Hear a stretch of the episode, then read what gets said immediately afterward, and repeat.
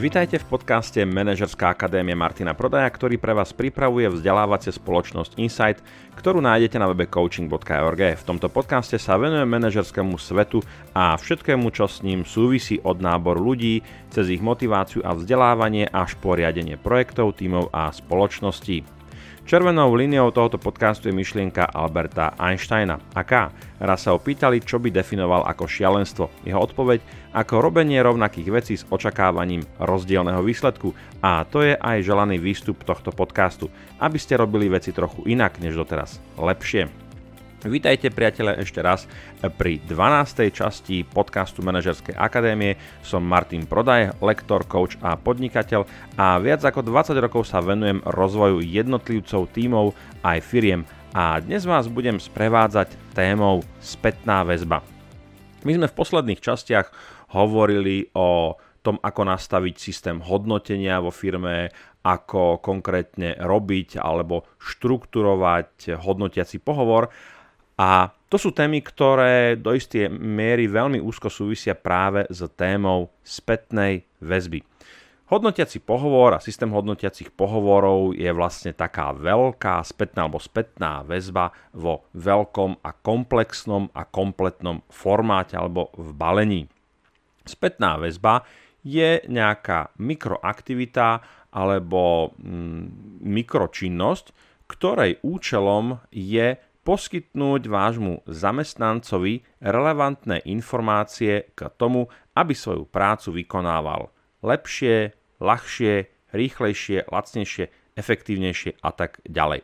Čiže tu máme vlastne takú prvú definíciu spätnej väzby. Je to jednoducho aktivita, rozhovor alebo iná forma informácie, ktorej účelom je zlepšiť pracovnú aktivitu zamestnanca.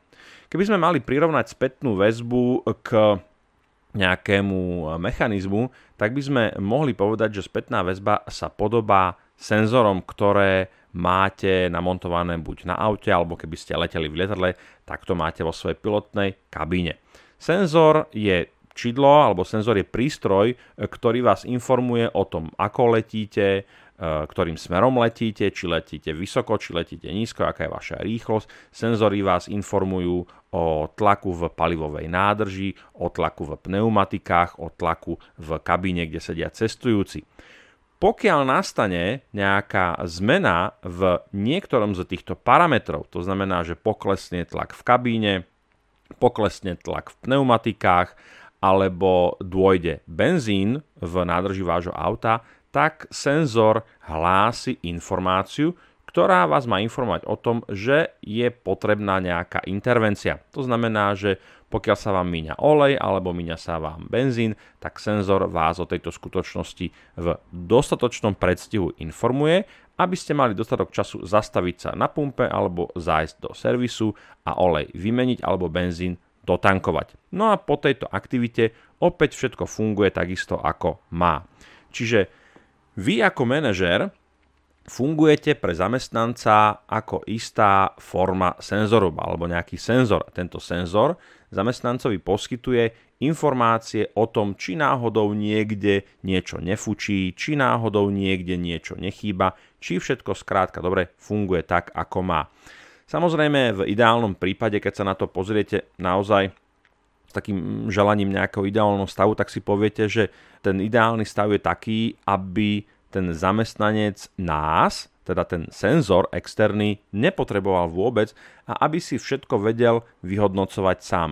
A tu už hovoríme potom o nejakej miere sebareflexie alebo sebavnímania alebo sebariadenia a to je prirodzene teda v rámci budovania zrelosti nejakého týmu alebo oddelenia, alebo aj firmy, tak to je ten finálny zámer, ten ultimátny zámer, že my ako manažeri chceme pracovať so svojimi ľuďmi do takej miery, aby tých intervencií, ktoré robíme v, smerom voči našim zamestnancom a riadíme ich a kontrolujeme a tak ďalej, aby ich bolo čo najmenej. Aby sme sa v konečnom dôsledku dostali do stavu, kedy jednoducho tí naši zamestnanci ten senzor nás, našu spätnú väzbu nepotrebujú.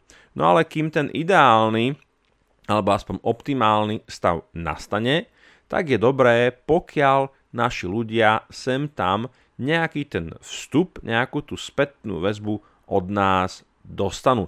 Ja som síce povedal, že sem tam, ale v ideálnom prípade by to mal byť nejaký štandardný proces, ktorý nie je náhodný, respektíve nie je náhodný v tom zmysle, že si zrazu zmyslíme, že budeme poskytovať nejakú spätnú väzbu, ale že to má nejakú štruktúru, má to zase nejakú formu, nejaké pravidlá a tak ďalej.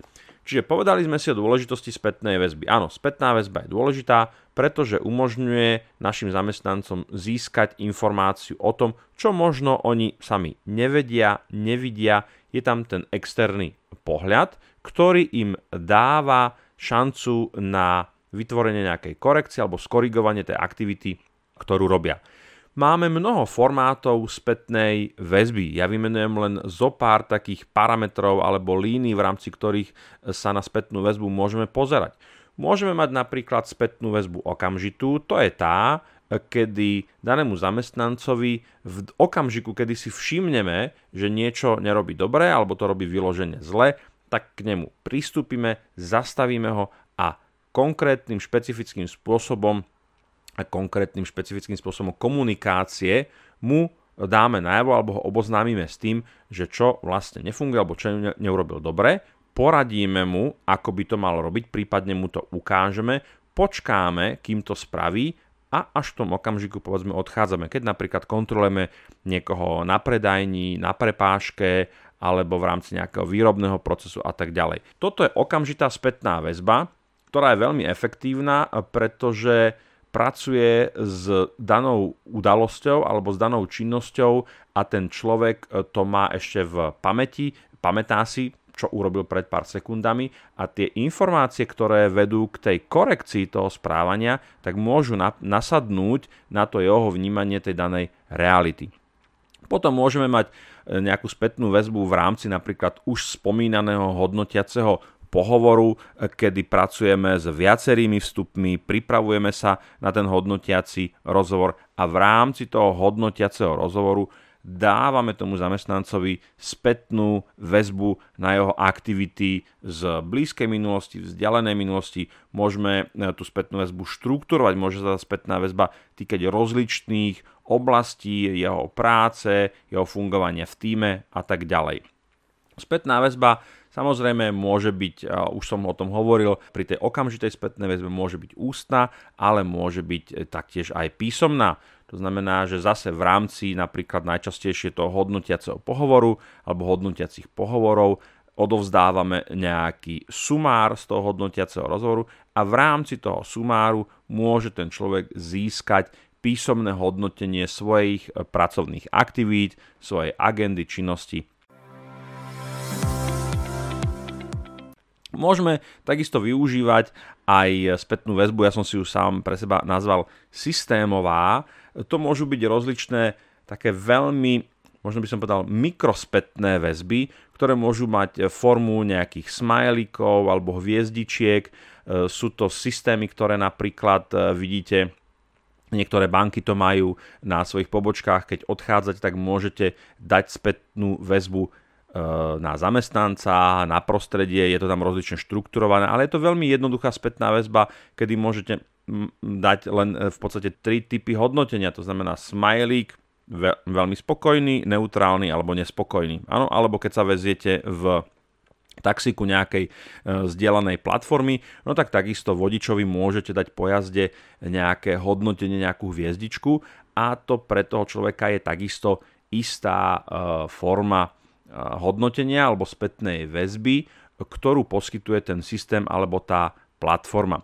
Potom môžeme rozlišovať spätnú väzbu aj nejakú formálnu alebo neformálnu. To znamená, že zase formálna je tá, ktorá je zakotvená v nejakej štruktúre, v nejakom procese. Možno je to spätná väzba, ktorú poskytujem v rámci nejakého hodnotiaceho pohovoru. Neformálna to môže byť takáto spätná väzba, kvázi manažer sa stretne na chodbe s svojim podriadeným a má tam na pamäti, že je tam nejaký nedostatok, ktorý si všimol alebo ktorý zaznamenal, alebo v rámci nejakej porady môže akoby medzi rečou spomenúť, že je tu nejaký nedostatok, ktorý by bolo dobré, keby daný zamestnanec odstránil, aby ho odstránil takýmto spôsobom, prípadne aké konsekvencie e, tam sú, ak daný nedostatok nebude odstránený a ako to bude fungovať, keď odstránený bude. Takže to máme niekoľko takých základných delení, typov, e, fóriem, možností, ako poskytovať spätnú väzbu. Poďme sa pozrieť teraz na parametre toho, aká by tá spätná väzba mala byť, čím by sa mala vyznačovať, aby naozaj ten primárny účel, totiž odovzdať informáciu takú, ktorá povedie ku korekcii, aby to tam bolo splnené, aby to tam bolo naplnené. Na začiatku je úplne najdôležitejšie, aby spätná väzba bola konkrétna a špecifická. Aby sa týkala konkrétnej aktivity, konkrétnej agendy, konkrétnej činnosti, prípadne konkrétnej udalosti. Je veľmi dôležité uvedomiť si, že by sme mali hodnotiť danú aktivitu a kvalitu jej prevedenia, nemali by sme hodnotiť človeka ako takého. To je práve ten rozdiel možno medzi kritikou a spätnou väzbou, pričom spätná väzba naozaj nehodnotí človeka. A to, to z nejakej komunikačnej teórie už pri asertivite o tom hovoríme, že hodnotiť človeka je veľmi citlivé, e, vstupujeme na tenký ľad, môžeme sa ľudí dotknúť, môžeme im ubližiť, môžeme ich uraziť. Pokiaľ ale budeme hodnotiť ich pracovný výkon, to znamená, že nepovieme ty si ale lajdák, alebo ty si nespoláhlivý, ty to nevieš urobiť, ale povieme Joško, tento dokument mal mať tri normostrany, má len dve, prosím ťa, dopíš tam tú tretiu normostranu? Tak je to trošku rozdielne. Áno, v tom prvom prípade je to osobné, je to útočné, môže to toho človeka zraniť, zraniť, môže zautočiť naspäť na nás, môže sa tomu voči tomu obrániť alebo môže sa voči tomu brániť, môže povedať, že nie, nie, nie, ja taký nie som a tak ďalej.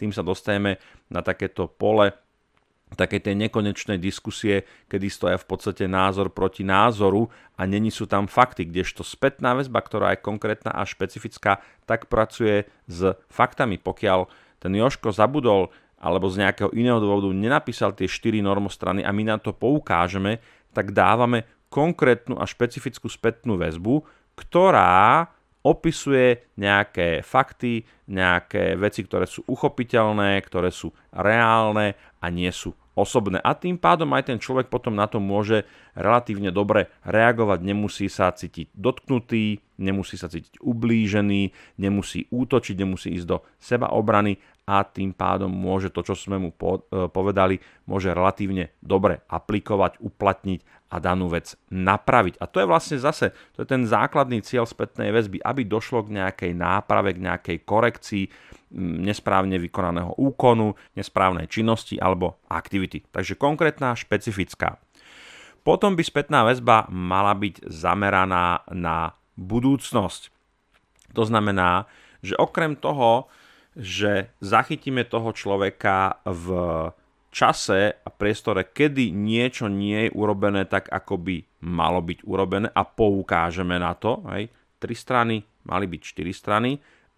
A tým už sa dostávam vlastne k tej budúcnosti, že tomu človeku hovoríme, áno, takáto je súčasná situácia, takýto je e, stav a ja od teba potrebujem, aby si ten stav zmenil a aby nastal stav nejaký iný, ten, ktorý je žiaduci. To znamená, že to je vlastne akoby súčasne spojené v tej konkrétnej a špecifickej spätnej väzby, e, väzbe, že máme tvrdenie, ktoré hovorí, áno, neurobil si tri strany, urob štyri strany, pretože to je tá želaná budúcnosť, to chceme.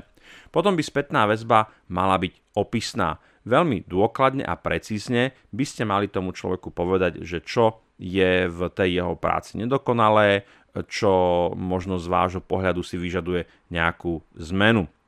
No a v neposlednom rade by spätná väzba mala byť zameraná na problémy. Toto je poznámka, pri ktorej sa možno zastavím, pretože samozrejme pri spätnej väzbe predovšetkým poukazujeme alebo zachytávame v tom procese poskytovania spätnej väzby, e, väzby veci, ktoré možno nefungujú, ktoré sú nie úplne dokonalé, ktoré sú není podľa našich predstav a opisujeme ich, konkretizujeme ich, dávame návody, ako to odstrániť a očakávame, že to ten zamestnanec urobí. Na druhú stranu, a toto možno není úplne, alebo teda e, je to, není to spätná väzba. Spätná väzba totiž nemusí zachytávať len nejaké negatívne aktivity alebo nedostatky, ktoré sme si všimli v pracovnom nasadení nášho zamestnanca, ale môže byť zameraná aj na pozitíva. My môžeme posilňovať silné, dobré stránky u toho človeka, keď si všimneme, že mu niečo ide, že objavil nejakú inováciu, že alebo len jednoducho vykonáva tú prácu e, naozaj tak, ako ju má vykonávať, dobre, kvalitne, rýchlo, úspešne, tak takisto nie je úplne od veci poskytnúť pozitívnu spätnú väzbu. To znamená, že nezameriavať sa len na problémy, i keď tam sa nám to bude prirodzene natískať, ako tu na je to miesto, kde použijeme spätnú väzbu, ale všímať si v tom pracovnom procese aj aktivity, ktoré fungujú, ktoré tomu človeku idú, v ktorých je dobrý, pretože poskytovaním pozitívnej spätnej väzby dávame minimálne tomu zamestnancovi najavo, že si ho všímame, že vnímame tu jeho aktivitu, že vnímame tu jeho činnosť. To je jedna vec. Druhá vec je, že vlastne posilujeme e, to pozitívne, to dobré. Čiže my sa vlastne v tom princípe alebo v tom procese riadenia môžeme zamerať buď na problémy, na to, čo je problematické a to prirodzene chceme postupom času eliminovať, odstraňovať, aby toho bolo stále menej a menej. Na druhú stranu by sme sa ale mali zamerať takisto na aktivity, ktoré sú funkčné, ktoré sú dobré, ktoré e, tomu človeku idú a tým tú silnú stránku, ktorá je v tom človeku zodpovedná za to, že daná aktivita, činnosť, agenda, že mu to ide, takto v ňom budeme posilovať. Takže toľko kolegovia k problematike spätnej väzby. Verím, že budete vedieť, čo to spätná väzba je. Budete vedieť, akým spôsobom, teda ako, kde, e, v akej forme ju zamestnancom poskytovať. Budete poznať základné parametre a charakteristiky vhodnej spätnej väzby, pretože naozaj každý z nás, pokiaľ nie sme dokonalí, tak ten externý náhľad na tú aktivitu, čo robíme, je pre nás užitočný. A samozrejme nie je to len teda o zamestnancoch, ktorým, ktorých riadíme a ktorým tú spätnú väzbu dávame, ktorých takisto je potrebné aj naučiť e, tomu, že nejaký formát spätnej väzby existuje a že to, že mu dávame informáciu, ktorá mu pomôže korigovať jeho správanie, je v dobrej vôli a za tým účelom, aby mu to, aby mu to pomohlo. Verím, že uvedená téma bola pre vás užitočná a zmysluplná, prípadne, že vám minimálne nasadila chrobáka do hlavy. Ak máte teda nápad na tému, otázku alebo pripomienku, tak ich očakávame na našej web stránke coaching.org alebo na našom Facebooku. Ak chcete byť informovaní o nových častiach, tak si tento podcast pridajte do svojej podcast aplikácie, napríklad Podcast Addict, alebo si ho stiahnite cez iTunes. Môžete ho tiež počúvať cez Google Podcast. A nezabudnite, že každú z diskutovaných tém vieme pre vás zabezpečiť formou školenia, workshopu, coachingu alebo e-learningového programu. Ak chcete vedieť viac, objednajte si nezáväznú bezplatnú konzultáciu na coaching.org. Majte sa dobre a nech sa vám vo vašom manažerskom svete darí.